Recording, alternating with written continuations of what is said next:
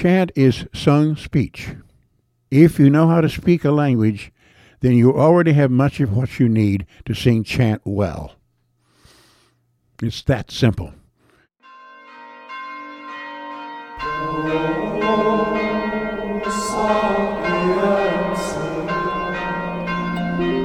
This is Echoes from the Bell Tower stories of wit and wisdom from Benedictine monks who live, work, and pray in southern Indiana. I'm Brother Colby Wolnikowski. And I'm Brother Joel Blaze. You might notice I sound just a little bit different. I recently had some orthodontics installed, braces, and an appliance, and unfortunately, they're here to stay for a couple of years. In this preview episode, we will be talking about chant and the music we sing at St. Meinrad during Advent. The Advent season, which extends over the four Sundays before Christmas, is a time when we joyfully await and prepare for the birth of Christ. At St. Meinrad, chant is a part of our daily prayer. Here is Father Jeremy King, the community's choir master. The monastic vocation is basically a, a rhythm of prayer and work. I have the combination of my work as to enhance the prayer of the community. We gather five times a day in the Abbey Church as a monastic community, and in each one of those five times each day that we pray, we sing. So, music is an essential part of prayer for the monastic community and so it's it's part and parcel. It's the bread and butter. It's the meat and potatoes of monastic prayer. Of course, there's a individual, private, contemplative prayer that each monk engages in. But anytime we pray in church, there's always music. Not all of the music heard in the Archabbey Church is chant, but a lot of it is. When Father Jeremy was named choir master in 1986, Father Timothy Sweeney, who was abbot at the time, asked him to preserve the use of chant, especially at the Liturgy of the Hours, our daily prayer service. At that time, after Vatican II, a lot of other monastic communities were letting go of their chant tradition. If you join the community at St. Meinrad today for the Liturgy of the Hours, you will still hear chant. Here is Father Harry Hagen to talk about tradition. You know, I'm a person that's interested in the tradition. I think it's uh, Pablo Picasso who is supposed to have said tradition is not wearing your grandfather's hat, tradition is having a baby. So tradition is not just kind of playing like you live in a different century. On the other hand, in order certainly to have a baby, you have to have connection to people going all the way back and and having the baby is more than just the birth it's the raising and the and the the making of this person and being a traditional monk means not living in the 8th century or the 12th century, but it means knowing what went on at that time so that you can recreate it and make it new in this day. So, what is chant? As Father Columba Kelly said at the beginning of this episode, chant is sung speech. The earliest forms of music were chant like, and they cross all cultures Asian, African, uh, European, Latino, it, whatever cultural experience there's been, there's been a chant form to their music. Chant doesn't use meter or time signature as modern music does. Chant is designed around eight Gregorian chant modes. The modes are like scales. They set pitches in whole and half step arrangements. The modes, most importantly, set the mood, tone, and feeling of the chant. Here's Father Columba. Chant is the opposite of of all modern music because the first thing you do is set meter. What meter are you in? Am I in 4 4 time, 3 4 time, 6 8? Am I in 1 2 3 1 2 3 1? Or am I in 1 2 1 2 1 2? No, I'm in none of those. I'm in how I speak. And notice, do you speak in meter? I don't think so and I defy you to put me in a meter as I speak well. Chant follows the word accent, and so it, there's a flow to it, and uh, you can have a main note, but then a lot of other notes that decorate that and move you through and give you this experience of the text. It, it, chant is really about giving you a kind of a visceral understanding of the Word of God, not just a, an intellectual one. And it's there to make the Word beautiful, but even to experience those darker emotions so that, that you have this experience of the Word and not just a kind of an intellectual understanding.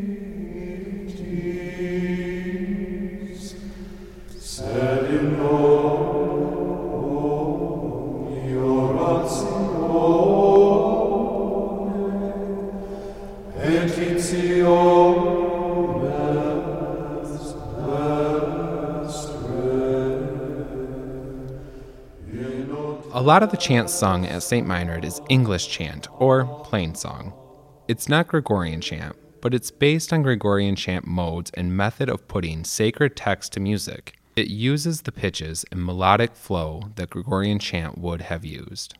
Father Columba studied chant in Rome, and in 1964 he worked to translate Gregorian chant, which was in Latin, to English chant. That way, the monastic community could pray in their own language. So, what is Gregorian chant? Here's Father Harry with a little history. Charlemagne became the Holy Roman Emperor in 800, and uh, he represents a kind of a peaceful time between when the barbarians invade Europe, starting in the 400s, and then after him are the Vikings. But during his reign of Northern Europe, he creates a stability and he wants to get everybody on the same page. So he wants to have the same legal code. He wants to have the same liturgical book. So he has the Pope, the Bishop of Rome, send up what he, the Bishop of Rome uses so that everybody in his kingdom can use that. And the same is true for monks. He wants all the monks to be on the, have the same rule. So the rule of Benedict becomes kind of the rule for monks. Charlemagne also wanted a unified form of chant. The music that came out of this movement is identified with Pope Gregory the Great, and so it bears his name. By calling it Gregorian, it's really saying that it, that it's the Roman Church's chant. And uh, Gregory was truly a great man, and so his his name kind of gives it an honor and a, a priority. But it's also true that once the uh, people north of the and northern Europe learn that music, they begin to uh, elaborated in new and different and, and complicated ways that, that reveals their own genius and their own ability, again, not just to wear their grandfather's hat, but to have a baby to do something new. Although many communities have let go of the tradition of chant after Vatican II, chant seems to be making a comeback. St. Meinrad Archabbey and Father Columba have been contacted in recent years to help communities revive their chant tradition. This helps chant remain a relevant form of prayer, and as Father Columba explains, an important one. I think it's important because what it does, it does not monkey around with paraphrasing God's text as a hymn does. No hymn gives you the straight text. It has to be reworked so the accents always fall in the right place. So if you're going to do what I call drinking God straight, which any good whiskey drinker knows, you know, you drink it straight, okay? And Scotch drinkers will say, oh, but I drink it straight. Well, I prefer that too with God's word. I like God's word straight and not paraphrased or messed around with. And that's the problem with almost all contemporary compositions. Well, people will think, put a nice tune to it with a meter, but in doing it, they have to paraphrase God's word. Creator of the stars your of us all, we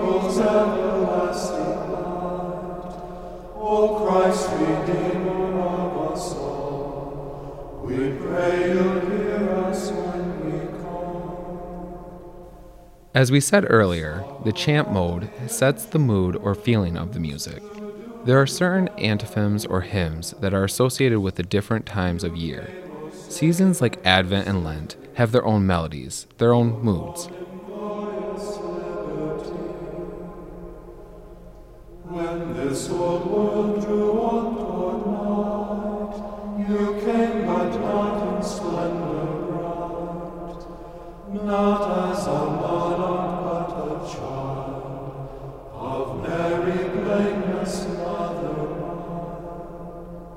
Lent is certainly uh, the music sounds Lenten. It's there's a kind of a melancholy or sadness uh, that speaks of being sorry for sin or of confronting the death of Christ, while Easter is certainly uh, full of uh, seventh and eighth mode, which are these exultant, happy, uh, rejoicing moods. And uh, the music then, you know, it carries you through and, and uh, kind of points you in a direction. Advent music is filled with wonderful scriptural images that in the first part of Advent starts off with the way the church year ends with Feast of Christ the King. It's apocalyptic, it's end times. And the music has to then enhance that. Then, toward the uh, the second half of Advent, you get more the prediction of the coming of the, the Messiah as a child. And so you get a shift in the experience of the music, both the modality, as I mentioned, you know, the mood of the music, and the texts. And so you get these annunciation of the birth of Jesus, the annunciation of the birth of John the Baptist. You get all these wonderful images of the world coming to perfection the church's Advent music is to be anticipatory. It's it's not the same as Lent. It's a penitential season, but Advent prepares, and I like to say Advent prepares, Lent repairs. So Advent looks forward to a wonderful experience of birth in the Christ child. And Lent looks forward to Easter, a resurrection, a new life, but after a reparation of sinfulness. And so the Lenten season and the Advent season are greatly different. Every night at Vespers, the monastic community sings a Magnificat, a hymn the Blessed Mother sings in the Gospel of Luke. The prayer gets its title from the Latin word for magnifies, which appears in its opening line, My soul magnifies the Lord. Before and after the Magnificat, we chant a short verse known as an antiphon, which is typically a little more complex than the basic chant mode. The seven days right before Christmas, the antiphon for the Magnificat begins with the exclamation, O. Known as the O antiphons, all seven reveal different titles for Christ, titles that we find in the Hebrew Scriptures for the long awaited Messiah. The first is, O sapientia, O wisdom.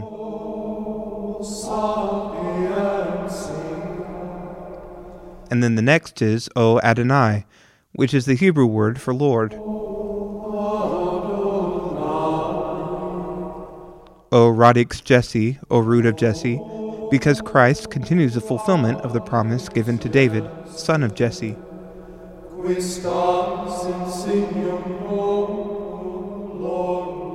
Uh, and the next one refers to that as well, O clavis David, which means O key of David. He is the key that unlocks so that no one can close.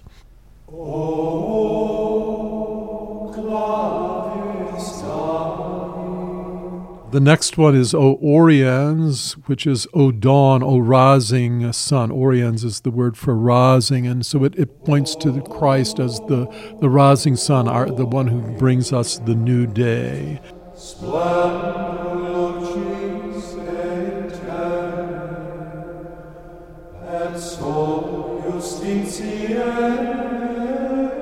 And bringing us the new day, he becomes O Rex Gentium, which is the king of the nations, the, the king of all the world. Advent is a time of desire, it is a time of longing. Uh, in that sense, it's an Old Testament time because the Old Testament is a book that is looking for fulfillment. It, it's looking for the, the fullness of God. It's looking for this fullness that is promised to David that one of his descendants will sit upon the throne forever. And uh, this descendant is going to become O Rex Gentium, the, the Lord of the nations. But he is also the last one, which is O Emmanuel, which is the uh, God with us. Em is the Hebrew word for with, Nu is us, and El is the word for God. So God with us. Each of these names for Christ form what is called an acrostic, a generic term to describe a series of words in which the first letter in each of those words are used to form another word or set of words. In the case of the O antiphons, The first letter in each of the names for Christ is used to form the Latin phrase ero cras, which literally translates to I will be tomorrow. This is Christ's own proclamation of his incarnation hidden within the Old Testament names for the long awaited Messiah. And in that sense, he is the, the fulfillment of the desire. He is uh, what people have been looking for, longing for. And so these O antiphons, kind of uh, one after another, the week before Christmas, are building to the celebration of Christ coming among us. He has come, He is coming, and He will come. Advent is about desire. As human beings, sometimes wanting something is often better than getting it. During Advent, we take the time to enjoy this wanting, this desiring. I think Advent music is the most beautiful music because it is so much tied up with desire. Rex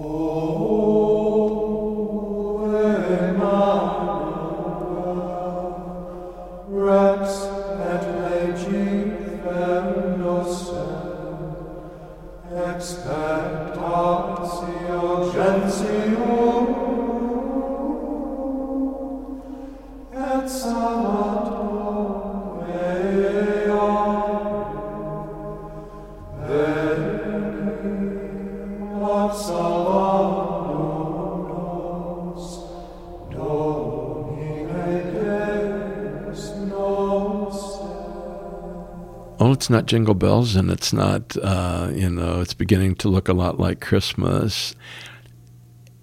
Advent music, again, is holding us back from pretending that an event has arrived. And I mean, yes, Christ has been born, he's not going to get born again. But there's something to holding us back from an experience that needs to have some waiting for. Advent is the season of Mary. It's the season of expectation. It's the liturgical Marian season. And that's why she's a major figure, because she has to wait. And she waits positively and she waits actively. When I was a little kid, my mom was always uh, the musician at midnight mass. And My dad would stay home with us and put the toys together and everything. So mom would come home and dad would still be putting things together, and so they'd be up late. Well, one year my brother woke up and he was sneaking out to the living room to see if Santa had come, and mom caught him before he got into the living room and turned on the lights. And the street light, he could see that there was stuff there. So my mom told him to be quiet, and she held him on the couch until daybreak. He was fine as long as he knew everything was there. And so she held him in her arms on the couch, and that's Advent, waiting till Christmas. So it, it's it's just a wonderful season of expectation, and we don't get it outside of church. It doesn't happen, but there's a big ribbon around the church that says "Do not open till Christmas," and that's my approach, and that's what Advent taught me. Thank you for listening to this preview episode about chant and the music we sing during Advent. This podcast was produced today by Krista Hall with the help of Brother Joel Blaze, me, Brother Colby Wolnikowski, Brother William Sprower, Mary Jean Schumacher, Jim Paquette, Tammy Sheeter, and Christian Mozek. The intro and outro music for this episode was written and produced by Brother Joel. The other chant music you heard was from the Gregorian Chant for Advent and Christmas CD, sung by the St. Meinrad Gregorian Chant Schola. You can also find the CD on Spotify. We want to give a special thanks to Father Columba Kelly, Father Harry Hagen, and Father Jeremy King. Subscribe to this podcast on iTunes, Stitcher, or wherever you get your podcast so you don't miss the official Season 2 launch of Echoes from the Bell Tower. And if you liked this episode, next time you're on iTunes, be sure to take a moment to share it with a friend or submit a quick review. We have all the past podcast episodes on our blog at stmeinrad.edu slash echoes.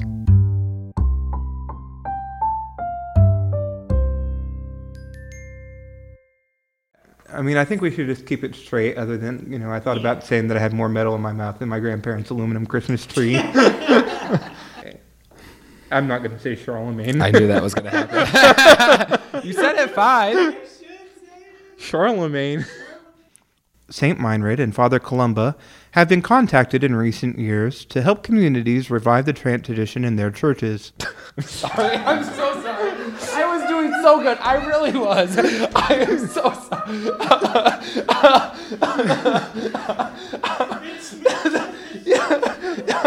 you just. Shut up, you guys. it's not nice.